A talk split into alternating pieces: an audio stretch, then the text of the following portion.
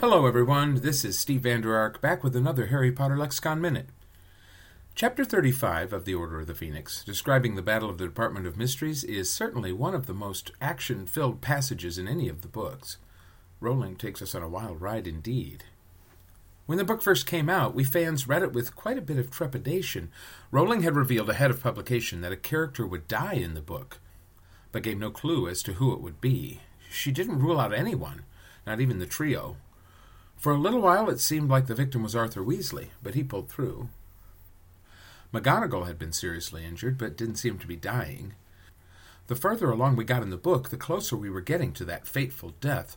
So, as members of Dumbledore's army fell in battle, we honestly wondered if they were going to survive. Was Hermione still alive? We didn't know until the others found a pulse.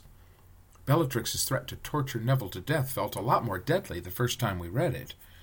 When Tonks was hit and fell in the death chamber, we wondered if she would be getting back up again. And then it finally happened. As Lupin said, There's nothing you can do. He's gone. When I first wrote the entry in the lexicon's timeline for the death of Sirius, I wrote that he was murdered in the battle by a killing curse from Bellatrix Lestrange. A fan corrected me on that, telling me that Sirius was hit by a jet of red light in the books, which wouldn't have been Avada Kedavra, but that it was shown as a green light in the film. That wasn't exactly correct, however. To clarify, I wrote this commentary for that entry.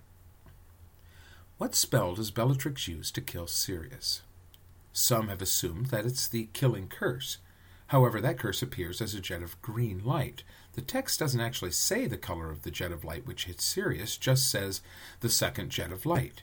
Here's what it says only one pair was still battling, apparently unaware of the new arrival. Harry saw Sirius duck Bellatrix's jet of red light. He was laughing at her.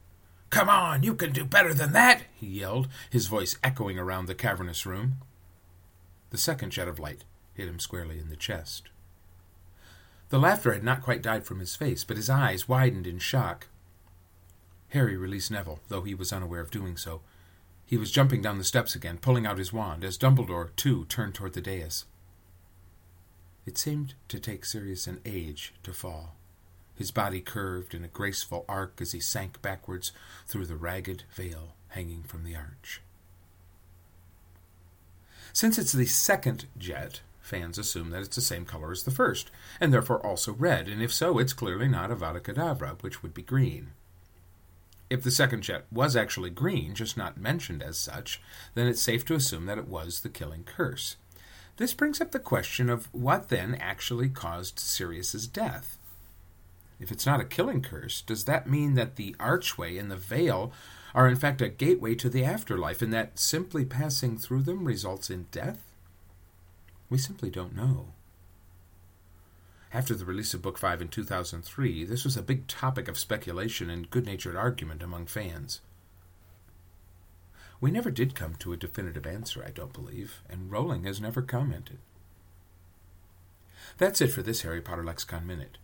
You know, every entry in the lexicon includes a space toward the bottom for commentary and fan discussion. That section has a gray background to make it clear that it's not canon. Our editors have written a lot of commentary on many, many entries talking about fan theories, inconsistencies, interesting bits of fan history, comments from Rowling's interviews, and so on. There are also links to essays on other sites, such as MuggleNet, which connect to the topic, and also links to resources, such as the Harry Potter Wiki. We're always writing more, and we always love engaging in discussions with fans in the comments. So head on over to www.hp-lexicon.org and start exploring. If you enjoyed this episode, please rate and review us wherever you get your podcasts. And as always, thanks for listening. This is Steve Vander Ark, apparating out.